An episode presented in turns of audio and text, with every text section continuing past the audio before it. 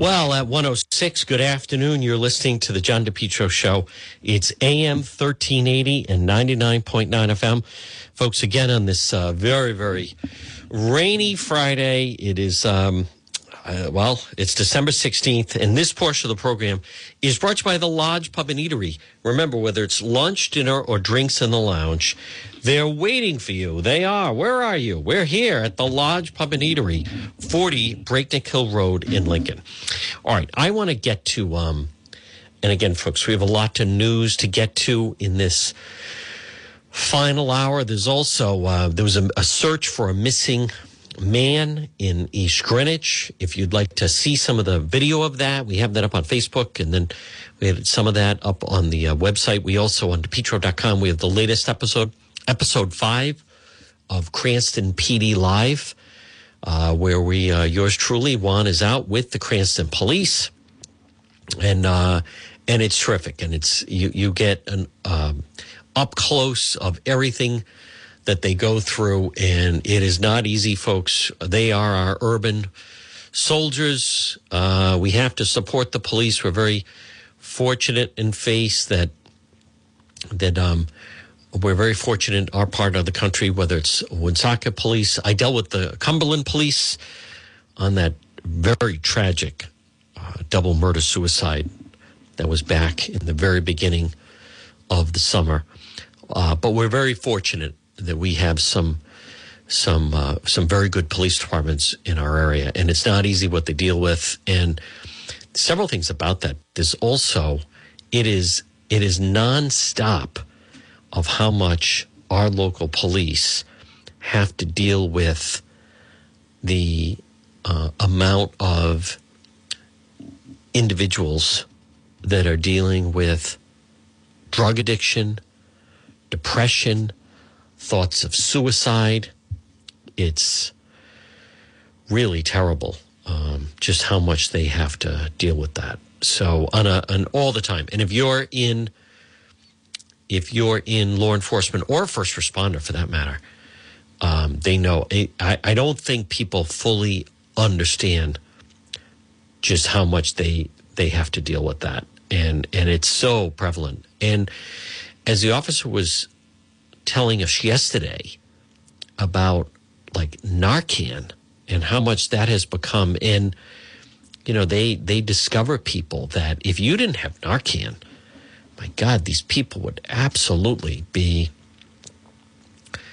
just dropping like flies. I mean, it's just so sad with this whole fentanyl. And I agree, you know, the, the border is definitely, without question, um, it's it's a it's a total mess, and a lot of that comes over. I'm also just looking at some other things here. The Daily Mail has revealed the tiny shack that's running President Trump's $99 trading card sweepstakes. That's interesting. He's decided to roll that out working um, I mean for the for Christmas. Massachusetts fugitive is found working on Guatemala shrimp farm under an alias after 31 years. Boy, I didn't see that going. Jill Biden and the president's family fully support his 2024 run. He's running they like being in the White House. I know who wouldn't, but they really enjoy uh, Air Force One and so forth. Now, what's this? Boston parents protest for face mask mandate to return in the schools. Um, that's uh, I'm going to find uh, another story on that. But I just want to see the what's the latest on the. Wow, Atlanta Antifa goon screams as she's arrested for terror plot against planned police academy.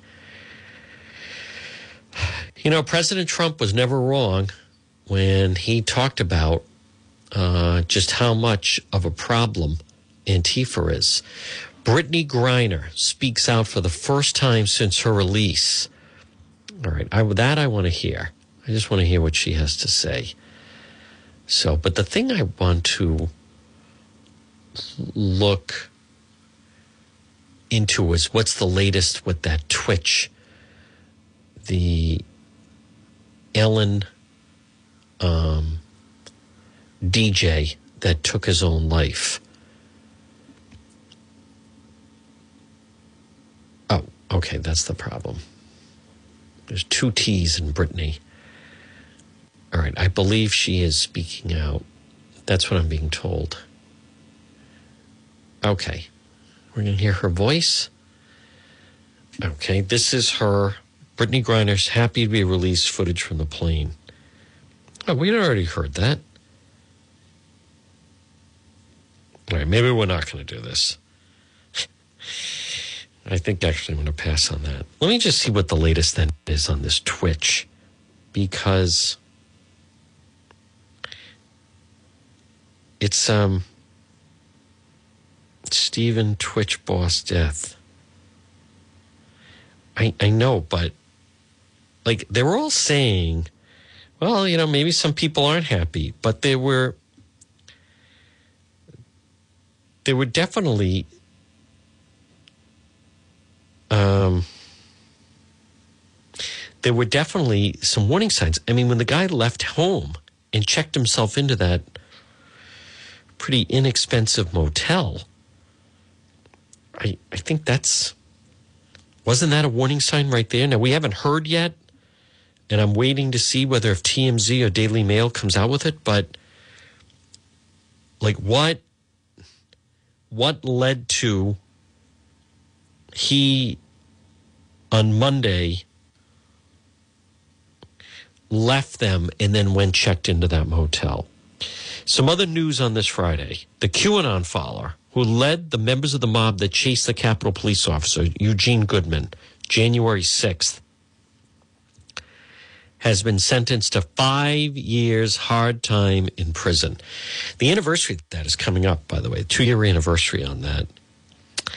Um, let me just see if anyone has any other update. I, I think that's like people say people never know what they're going through. Right. But then there's some other questions that come into play. What other questions come into play? Well, where did he get the gun? Where did he get the gun? And and what led up to him checking into the motel on the Monday because then they think he may have taken his own life that that day. All right, let's get with some sound. Biden administration anticipates the spike as the Trump area policy allowing officials turn them away on COVID is set to expire next week. So this is GMA and they have the piece. Let's hear it. Order. As the flow of migrants continues to surge, local governments are being pushed to the limit. Matt Rivers is on the scene. Good morning, Matt. Good morning, George. Uh, overnight, Border Patrol finally managing to process the hundreds of migrants that have been waiting here behind me to try and gain entry to the United States. But officials say this lull might not last. Unprecedented scenes in El Paso, some 2,500 crossings per day, could be a preview of what's to come. The Trump era policy allowing officials to turn away migrants based on COVID health orders could expire. It'll go up to about 5,000. You look at 5,000, that's 150,000 coming through in, in, a single month. DHS is trying to meet the need with more temporary housing, money, and doubling transportation options to take migrants to less crowded border facilities, something they call, quote, decompression. El Paso officials say that's not enough. If they're talking about more flights, more decompression, I think it needs to come with some policy changes. I don't think we can decompress along the border if the entire border is going to see this surge. Border holding facilities are already at or beyond capacity, and that's forced the release of hundreds every day into El Paso.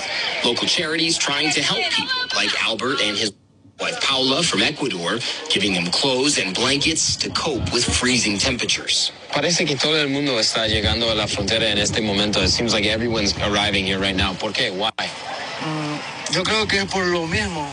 Por el sueño americano y por trabajar y darle lo mejor a su familia. Creo Everyone que... has the same reason. They're coming here to work and find the American dream. And the Biden administration saying that they will release more details into their plan to deal with this expected surge in migration early next week. George? Okay, Matt. Oh, thanks. Oh, yeah. We can't wait for their, and we can't wait for that to happen. In an effort to push back against the winter surge of flu, White House urging people to get COVID flu vaccines. Now you can get those at at Med Urgent Care. There's also the story right now. Idaho police are reviewing 22,000 car records to find vehicles of interest in the killing of the college students. I have a feeling this this is the FBI that is doing this. Good Let's morning, hear it. George. Police studying a new clue this morning as they continue to search for a car they believe could be key to this investigation. This morning, as students at the University of Idaho head home for winter break, the killer of four of their classmates still on the loose. Through our tips, through our leads, some of the evidence that came in, we start to identify patterns. Police now revealing they're going through 22,000 cars that match the search criteria of the one they're looking for, a 2011 to 2013 white Hyundai Elantra, like this. The car resembling this grainy image they're now investigating, captured on a gas station security cam, taken around 345 the morning of the murders. Employees at that gas station telling ABC News they told investigators the car took this route, heading in the direction of the victim's home. But they don't know where it went once it left the camera's view. Officers believe the occupants of the Elantra they're searching for have information critical to the investigation and are pleading to the public for help. If we get the word out there, hey, maybe your neighbor has one in the garage that they don't White drive very Elantra. often. Maybe um, the, there's one that's just not on the registration database. Let us know. The parents of Kaylee Goncalves telling Arcana Whitworth they also worry critical video could be overlooked and disappear.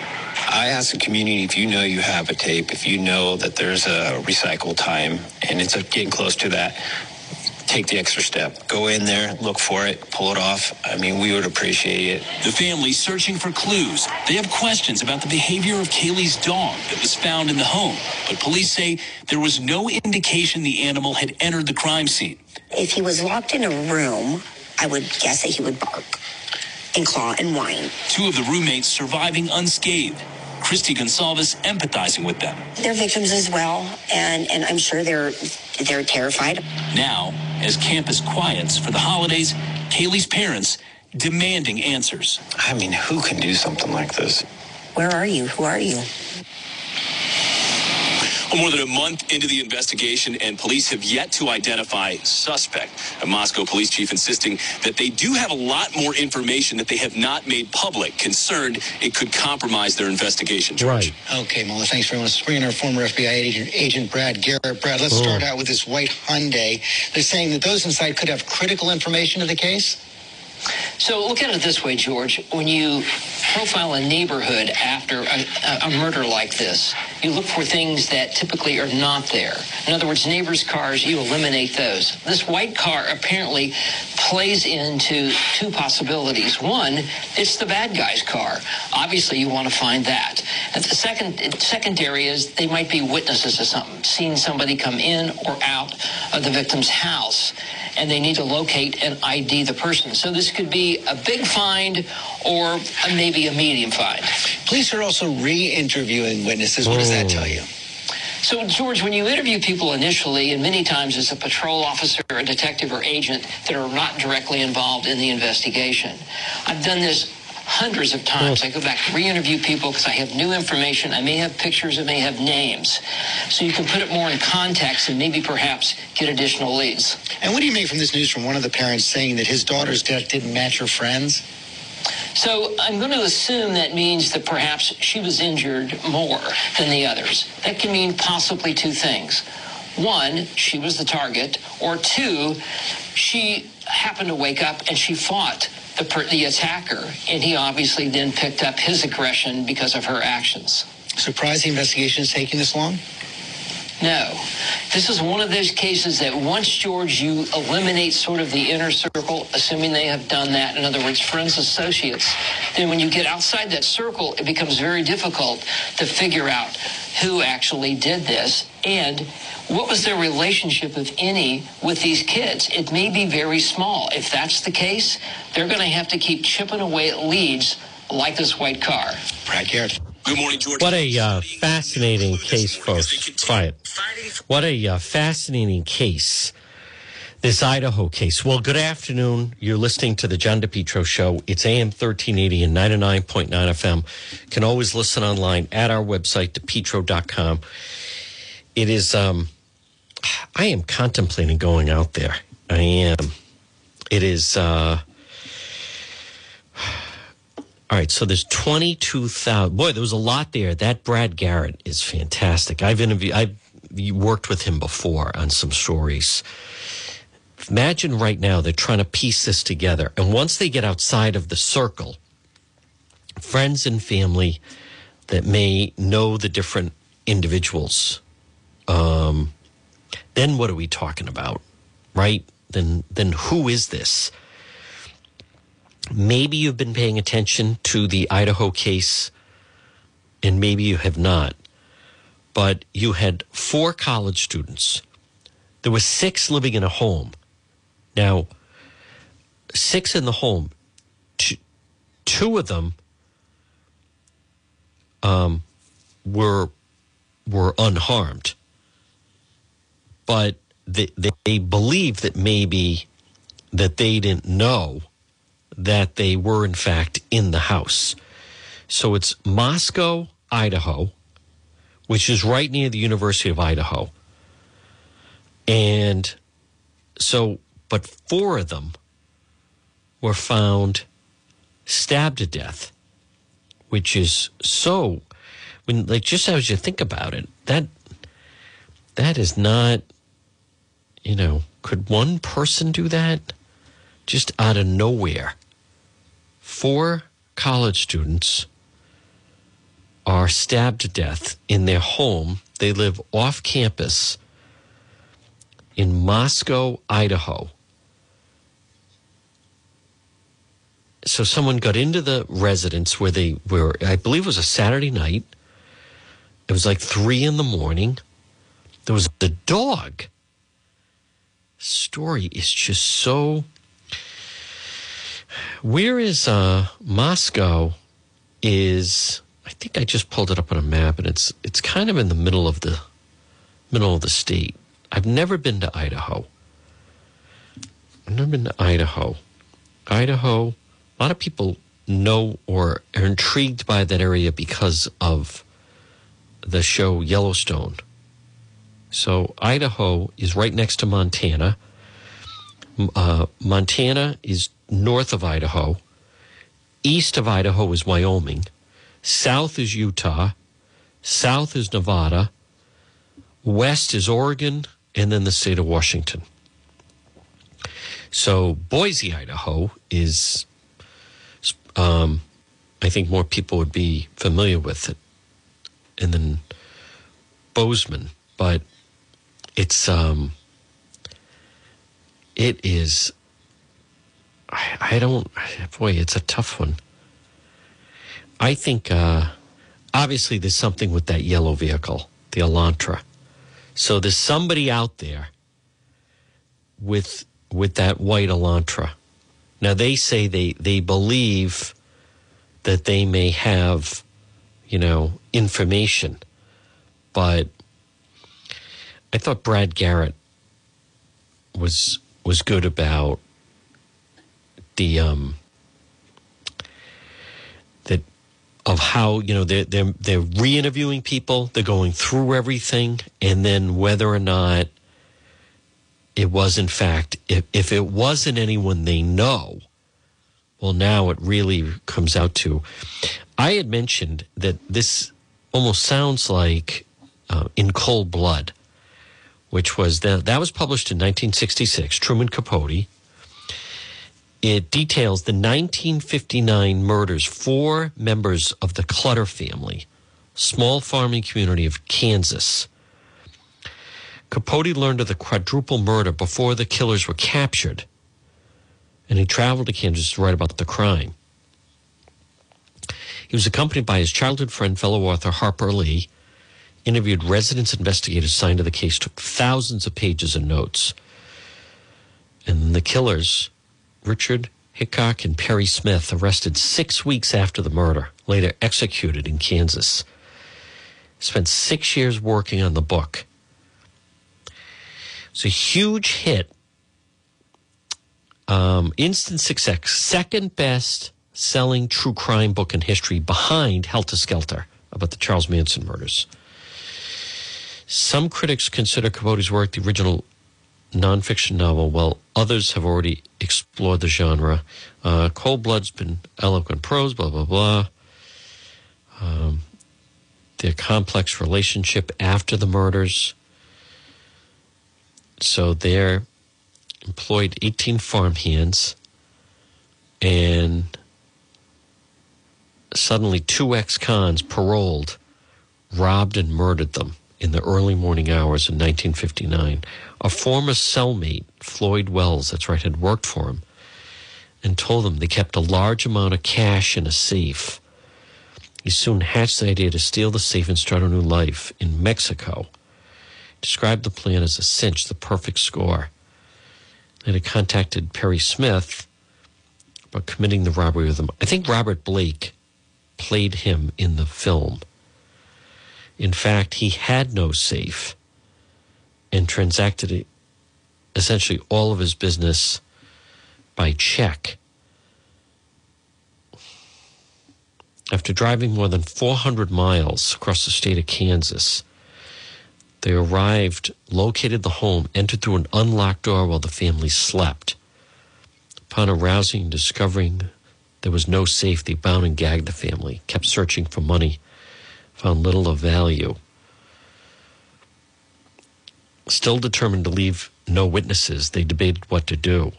Smith, unstable, prone to violence, slit the father's throat, shot him. Ah, all right. I don't want to get into it too much. They left with less than $50 in cash. But I, I there's something odd about this, uh, obviously, about the Idaho thing. And um, I find myself searching for information about it. About, and, and it's tough to find constant information about it. I liked when uh, folks remember CNBC and Geraldo. He used to every, well, weeknights, he'd do the Simpson case. I find myself, it's tough. Now, I actually, I should maybe tune in and see if there's more coverage with like one of the Idaho TV stations. But it's not easy to find info on this uh, on this particular story. That's for sure. All right, folks. Well, good afternoon. We're going to talk with John Francis coming up. I, I think it's um, absurd what they've done in Rhode Island now about this whole business of now what is in fact um, the whole magazine level, and you have until Sunday, and most people that I know are holding on to them. I mean, this is crazy because if you hand them over and then it eventually is legal again, they don't give you your money back. So I, most people will see what John Francis says. He has a good pulse of, as they say, the the two A community. Folks, good afternoon on this uh, wet and rainy. Although right now it seems as if no, it's still raining, but just not as much as it was. Um, it's drizzling right now, but more rain. It's going to be like this throughout the uh, throughout the night. This portion of the program is brought to you by Limitless Outdoors RI. Folks, call them today. Limitless Outdoors 401 580 1852. 401 580 1852. Limitless Outdoors. So, what do they do? Let's think about your home. Now, right now, it's Friday. It is, uh, well, as, as we look at the calendar, right? A week from tomorrow is Christmas Eve. So it's Friday, December 16th. But my question, you know, why not start to explore maybe having an outdoor patio or improving your patio? Or they really did a fantastic job with the walkway that I have. They do steps. How about an outdoor kitchen? Now, I know someone's saying, Juan, it's raining. Well, you know, it's not always raining out. And a lot of people are saying, I'm going to fully use the outside of my home. Well, Limitless Outdoors can do that. Outdoor kitchens, landscape lighting, retaining walls, lawn installation, excavation. They also can uh, update your indoor fireplace or kitchen. Limitless Outdoors. Get a free quote. Contact them today, 401 580 1852. What about a fire pit? How about an outdoor fireplace? More people I have found are starting to utilize their outdoor space and creating a full separate space outside where they spend time and they cook and relax and entertain and enjoy themselves. You know, can help make that happen for you. Limitless Outdoors, whether you're in Cumberland, in Cumberland, or Lincoln, or Smithfield, wherever you can hear my voice. Call Limitless Outdoors. Their slogan, I love it. Dream, build, and then enjoy. 401 580 1852 for Limitless Outdoors. Well, folks, good afternoon. You're listening to the John DePetro Show. It's AM 1380 and 99.9 FM.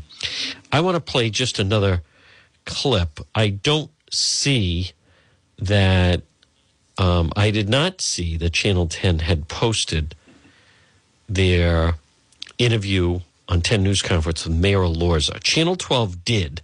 Give them credit. They put it out first, the exit interview, where he is very, very critical of the teachers union. And and there's no other I mean anyone that really knows the deal. You know what's interesting to me is it's not that anyone denies they're the problem.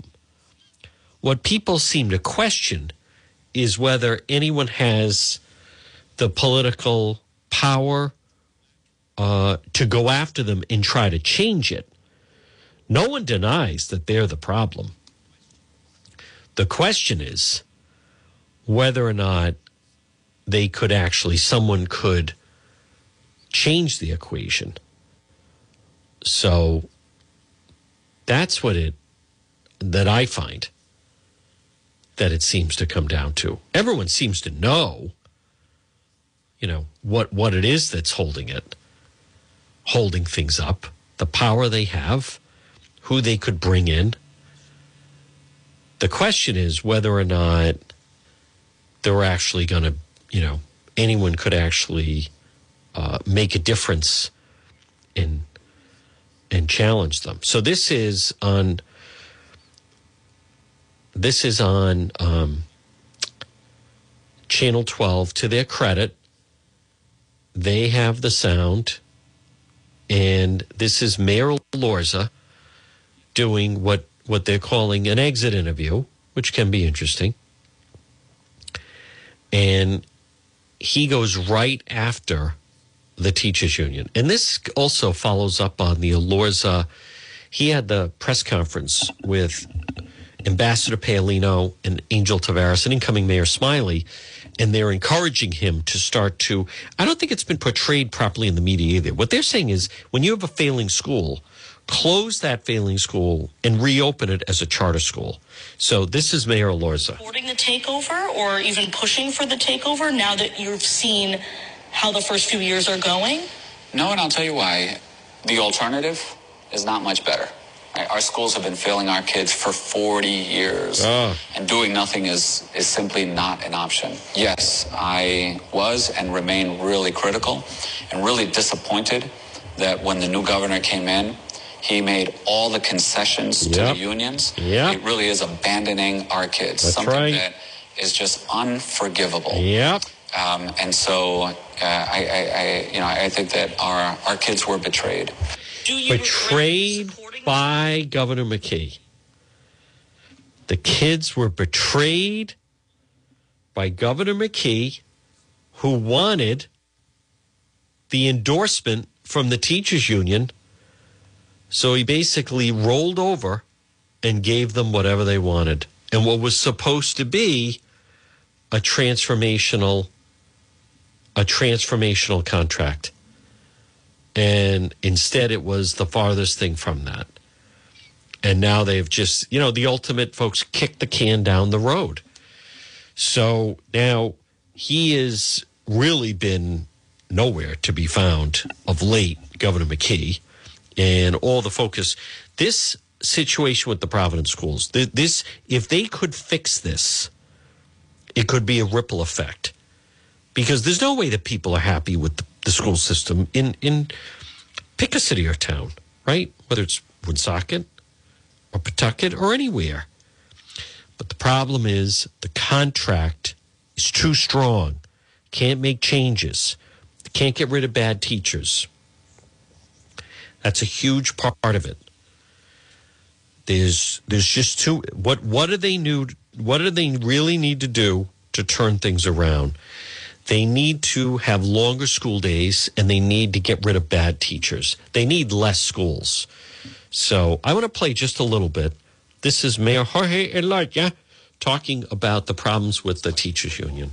So that's fine.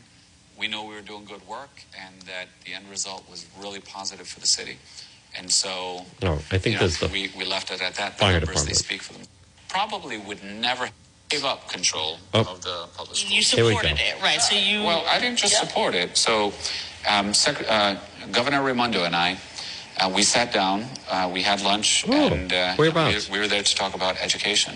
Mm. She said that she had heard that our middle schools were in really bad shape, and Yep. she proposed Terrible. that the state take over three or four middle schools. I told her that I was only interested in going this route if we did the whole shebang Should have just done the three or four. the four. entire school department. No. Because as I saw it, the problem was the contract. Yep. So the state could take over three schools, but unless the contract wasn't addressed, many of the structural changes that we need to Okay, that that's true. to make would never come about. Good point, Mayor. And so, you know, that was me bringing it to the table. You gave up control of the schools. That's right. You have since been pretty critical of how the state takeover is going. I think the number one issue that that It's you've the contract. Uh, been concerned about, of course, is the teacher's contract. Yes. Uh, so, do you regret supporting the takeover or even pushing for the takeover? There was no option. You've seen how the first few years are going. There's been no And I'll tell you option. why. So um, the the alternative is not much better. Right. Our schools have been failing our kids for 40 years. Ugh. Doing nothing is, is simply not an option. Yep. You know, as you mentioned, um, yes, I was and remain really critical and really disappointed that when the new governor came in, he made all the concessions to Ah. the unions. And um, Thanks a lot, McKee. It, it really is abandoning our kids. Yep. Something that is just unforgivable. Yeah, Um, betrayed so, them. Uh, I, I, I, you know, I think that our our kids were betrayed. Wow. With that said, Oh. you know, we've pushed this issue forward, and uh, there is a much deeper understanding in public education today that you know our schools need a radical transformation. Nipping around the margins and Yep. changes at the at, at the edges, that's not going to cut it. Nope. We need a wholesale transformation of our schools, and uh, um, you know that's why we propose coming in and rewriting the contract so it's a contract that works for kids. Now that we don't have that, is no chance or no possibility of us going back to the way that things were because that doesn't solve things. Right. Now we have to go that next step. We need Oh. to continue to push the issue. What are the options available to us to bring about that transformation for our kids? And that's why, you know, I stood up here with, with, with two other mayors and said, look, work with the unions and, uh, you know, have them make the deep concessions that are necessary.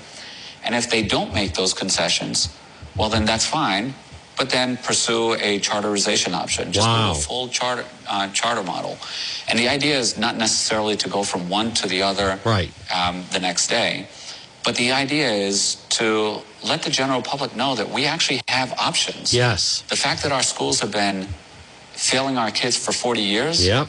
Does not mean we have to resign ourselves to them failing our kids for another 40 years. No. And unless we get the changes that allow us to turn this around, Yep. well, then let's pursue the options that we have. At the beginning of the day and the end of the day, all that matters is are we delivering a high quality education for our kids? And if the answer is no, then the, the, we have to push and we find out, well, how is it that we're going to bring that about? And that's what I've consistently done. You really think it's realistic, though, your Listen to proposal to, maybe go to an all charter district?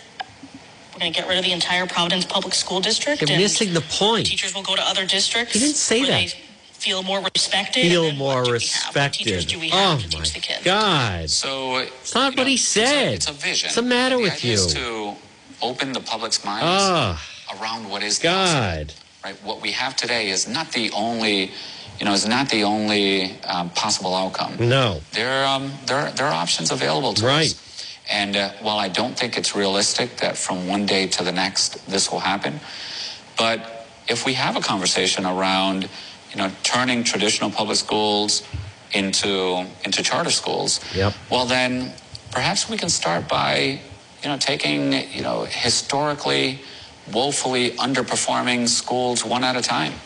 And, uh, uh, you know, let's say we start with the worst of the worst. And uh, we phase out one school in one traditional school. And in its place in the same building we start up a charter school that's able to start from scratch and start and start anew. And the idea is to um, you know expand the range of options that we believe we have Right. and for us to push our push our imagination as to what's possible in public education I like it. uh, because you know the reality is that the house is on fire Yes. on education Yep. and it's been on fire for 40 years. Wow. And I hope that through my actions and actions of others, that we continue to push this to the forefront and uh, um, and This is instill the mayor of Providence, folks. Mayor Jorge Elorza. around the changes that we Jorge need Elorza. Education. And I don't think Jorge anyone can say that Elorza. I've acted with anything less than absolute urgency. with our Jorge schools. You mentioned Governor McKee earlier when you talked about the teacher's contract. Do you blame Governor McKee Listen to more this. than Commissioner Infante Green when it comes to how the state takeover is going? Oh my God. Well, whoever it is that like signed or Who's him? authorized the signature of that contract, She signed it. yeah. Wow. So, so whoever it is that signed Such or bull. authorized, whatever. Listen to All I Machado know is throwing that, her under the um, bus. The state had an opportunity. That's a union talking point. Transform the She signed it.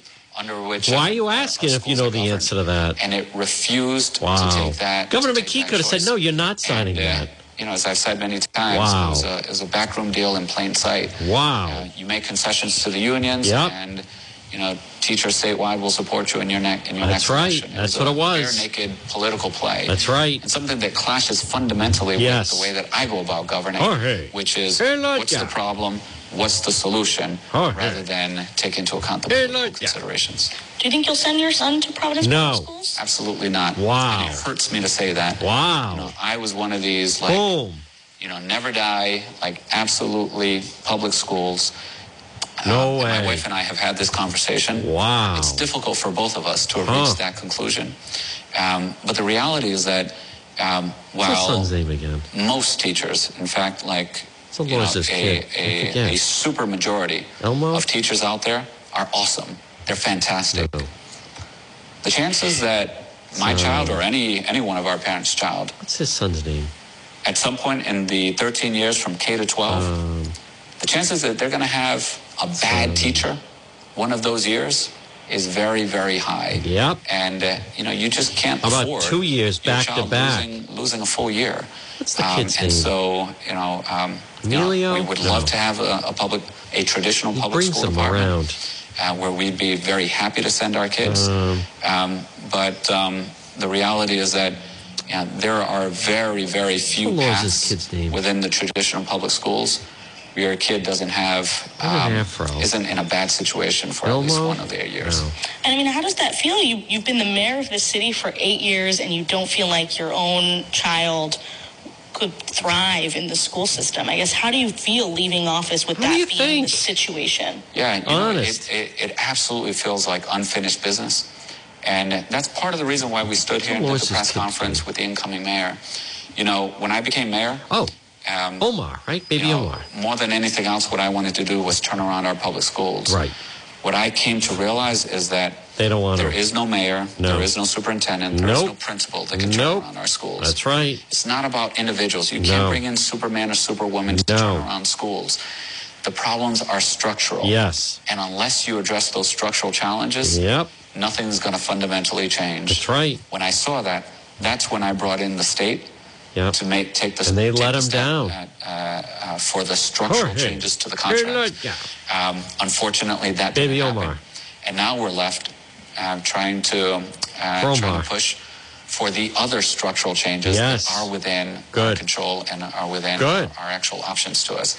And that's where the charter school conversation comes in. Wow. Just to wrap up, are you thinking for your son charter school, private school? Well, We will be applying One of to, the two. to the charter schools. And uh, if he doesn't Jorge. get into a charter school, we'll figure out a way to send him to private schools. Wow. You know, and on this point, you know, what we want for every parent in Providence Options. is what every family with means already has. Options. Families with means, they exercise choice every day. Options. Yep. They move to districts with better Jorge. public school departments. Hey, Lord, yeah. They send their kids to private schools. They do tutoring. They do homeschooling. There are choices and options for families with means. That's true. And that's all we want for families without Yep. means as well. Um, I want to ask you about your reparations program. Oh, be quiet. Well, I want to see what he says with Gino. He then did an, um, that is, uh, I I like that, the exit interview with Providence Mayor Jorge Elorza. And that was with, uh, but Channel 12. Very nice job by the Pulse of Providence. She got that. It sounds, though, that he also did 10 News Conference. And unfortunately, for me, although obviously we could play it Monday, but um, but I did see Gene Valicenti. He put out on Twitter a tweet. Let me just find exactly. Gino, he tweeted out um, news. This was too hot. What time did he tweet this? Eleven twenty-five. Providence Mayor Jorge Elorza won't send baby Omar to Prov public schools, will apply to charter and private schools, blames teachers unions for broken system. 10 news conference. Boom. Sunday. So there you go. All right. It is uh what time is it? 1147. I want to see if we can locate our friend John Francis, Competition Shooting Supplies. Folks, holiday shopping, nothing says I love you as much as a nice gift certificate for the firearm enthusiasts in your life from Competition Shooting Supplies, 435 Benefit Street in Providence. Now, you may not, you know, maybe you can't, you can't, let's just say your husband, boyfriend, father, firearm enthusiast. Well, tragically in Rhode Island, you can't just go in and purchase them something, but you can get them a gift certificate. So, so there's that. A very nice Ruger Mini 14 223. Hmm. Oh, the Ruger's now spoken for. Boy, stuff that John Francis is posting on Facebook, it then just rockets and takes off. He uses it, the Facebook page, very, very, very effectively. But I also want to get his uh, thoughts on this new ban. All right, let's see if we can reach him, folks. Good afternoon. It's 148 on this rainy Friday. You're listening to the John DePetro Show. It's AM 1380 and 99.9 FM. See if we can uh, locate our friend John Francis. Folks, there he is joining us on the line right now, the defender of the faith at Competition Shooting Supplies. It's our friend John Francis. Good afternoon, John Francis. Hi, John. How are you? Well, like everybody else, I am shaking my head of what's apparently going into effect today and this weekend here in Rhode Island. And I'm just uh, wanted to take your pulse on what's the, the feeling from uh, you and customers at competition. So, um, uh, when the, the the the afternoon and the day after that the judge denied the injunction, Yep. uh, I mean, I've literally gotten uh, over a hundred plus calls Wow. from people like, "What does it? What does this all mean?" Right. Uh, and others like, "Well, what, what, what do you mean the law has changed?" You know that.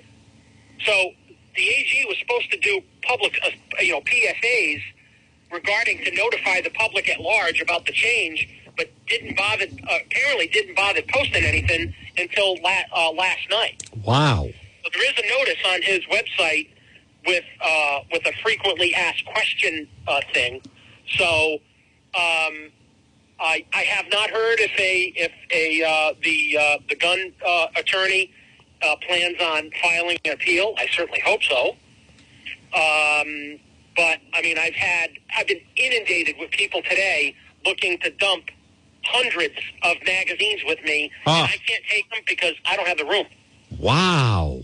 Huh. I just got. I'm, I mean, I'm I'm tripping over my own stuff as it is. Yeah.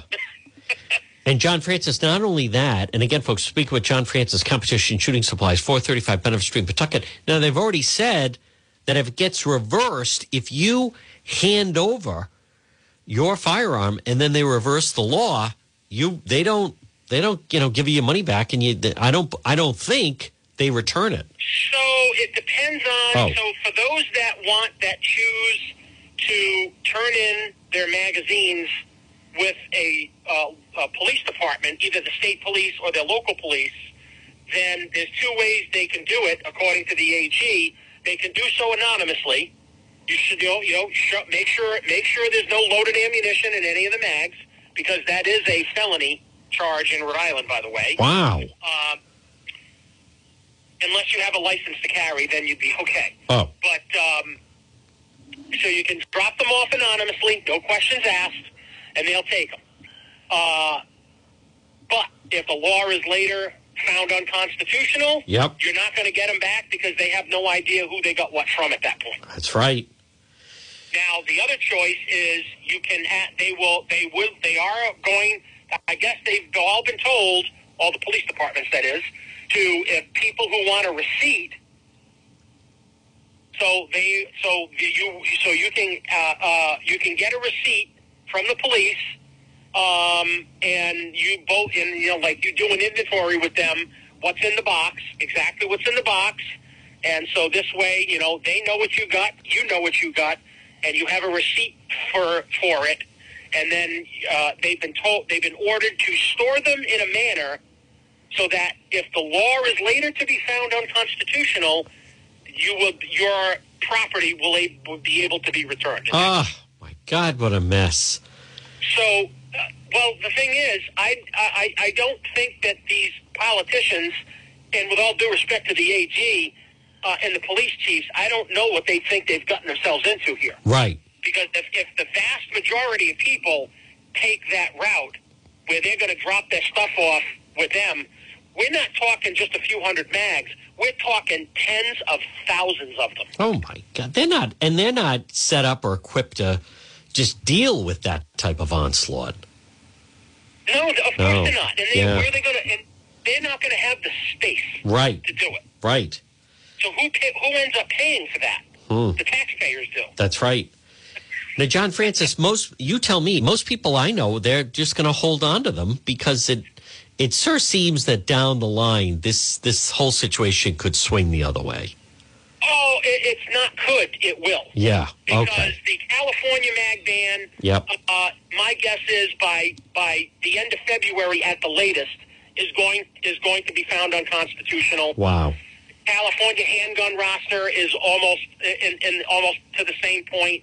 Um, Oregon, which voters passed Measure 114 back in November, which required uh, permitting and licensing uh, to you know own anything, Hmm.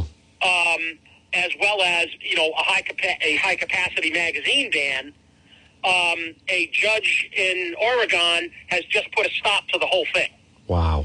and declared it it's unconstitutional. It's it's Yeah. clearly clearly a violation in in lieu of the Bruen decision uh, writing. Yeah. I I advise people, and I told someone this morning, I would listen. I would lay put it, you know, whether it's laying in your house or at the police station, just let it lay low. I wouldn't give it up just yet, and then just let this thing take its course. But I don't think people should be running out and just handing them over yet. Uh, so as I as I have been told, uh, the police. So for everybody listening, the police are not going to go door to door. No, no, absolutely They're not. not go. So no, you know, not they even knock close. on your door. Yeah. They can't enter your house without a search warrant. No, no, and then and nor do they want to, nor are they going to. This, the, this people need to get a grip here. That's not going to happen. Now, in the meantime, John Francis, one thing that people can do is stop in the competition and get a nice gift certificate for the firearm enthusiasts on their list.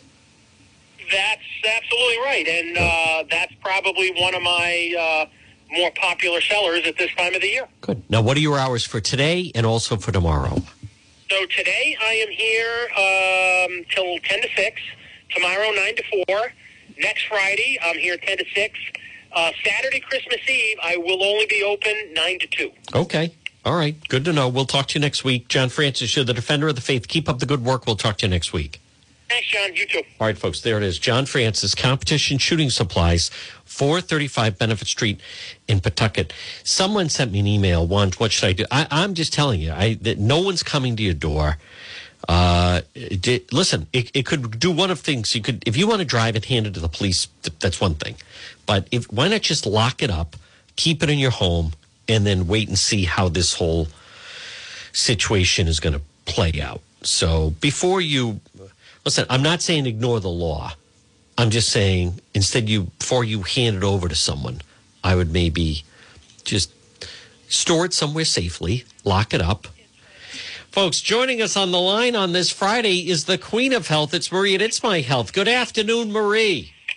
Good afternoon, John. This Well- rainy, miserable day. It it is, but we are also next week is the big final week of people, everyone that is shopping on their list, and you have a host of great items that people could pop in and get it. It's my health. we do. We have gift certificates if you don't know what to get. If you think someone might want some reflexology or some Reiki or come to a yoga class or just pick their own products, you know, gift certificates are always good. But tea drinkers in your life, we have plenty of, you know, nice soaps and lotions. Lots to choose from to make up to make up some nice gifts. Folks, we're speaking with Marie, and it's my health, 1099 Mendon Road in Cumberland, diagonally across from Davenport Restaurant. Marie, I'm willing to bet that if someone came in and said, listen, I need some stocking stuffers, I need something for my mother in law, I need something for my grand, whoever, son, brother, you have a number of different suggestions, unique, local, local products, but also very quality type of products.